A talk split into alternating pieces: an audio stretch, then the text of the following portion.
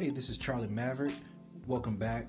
So, I was going to do a part two of things change about TV shows and how I like it, but since I have a kind of a tech theme with this, I wanted to take time out to kind of explain my transition uh, from you know devices that I've used over the years uh, because a lot of you guys uh, listen to um, my blog, my audio blog, to uh, understand certain things in technology and you know layman's terms.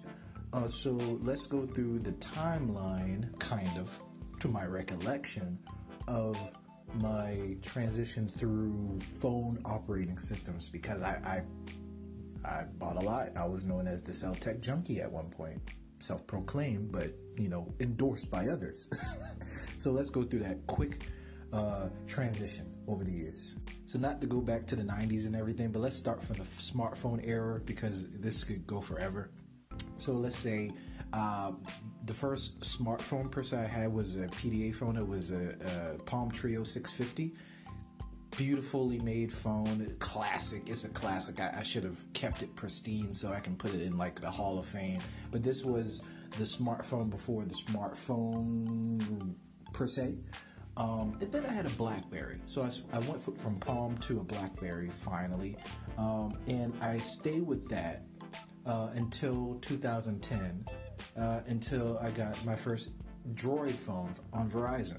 That was a really good phone. I love that phone, and I went through different iterations of Android phones. I had many, many, many, many, many, many, many Android phones, at least like three a year. So for me to go through all that, yeah, I, I, I can't do that. I, I, lost track at this point. But I, I was on Android from 2010 to about 2015, 16 ish. And then I started to go over to the iPhone, so iOS with that transition. So that transition was was me being frustrated with how Android was not updating all its devices. It has this fragmentation. It still does. Uh, especially if you were a customer on Verizon, you kind of got left behind, especially with like uh, one of the Nexus phones, the Samsung Nexus uh, X, I believe it was, that was on Verizon, and promised updates, never got it on, on time, if at all, uh, and they just didn't support it. So I, I, was a person that was really snobby about getting the updates as soon as it's published out there for everyone, instead of like the staged rollouts and you never get it. So I went to the iPhone because it was like I can get it the same day that they say it's available. And you know, I was using it as a work phone, and I was like, well, why don't I just get an iPhone? Just makes sense, right? Um, and then recently, over the past few months, I would say in late fall, I came back to Android. And the only reason I came back to Android is because they made a phone on Verizon, which I'm on, that is a Google made phone and it gets updates as soon as it's available. I have one pending for me right now, by the way. Um, but I must say, I, I missed Android. I missed the flexibility. I missed the capability. I missed the notifications. I missed the actionable um, notifications and every customization with this.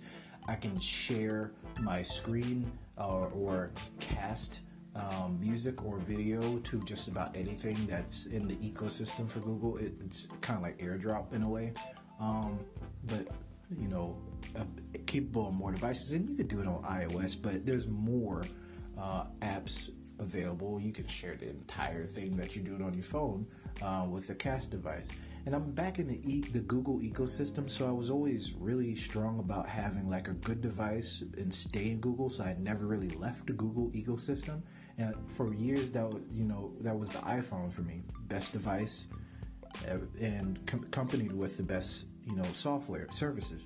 Uh, but Google for the past couple of years have been knocking out the park with the Pixel and the Pixel 2. So I'm here for a while, um, and as long as I, as long as you treat me right, Google and Verizon, I'm staying on Android. You know.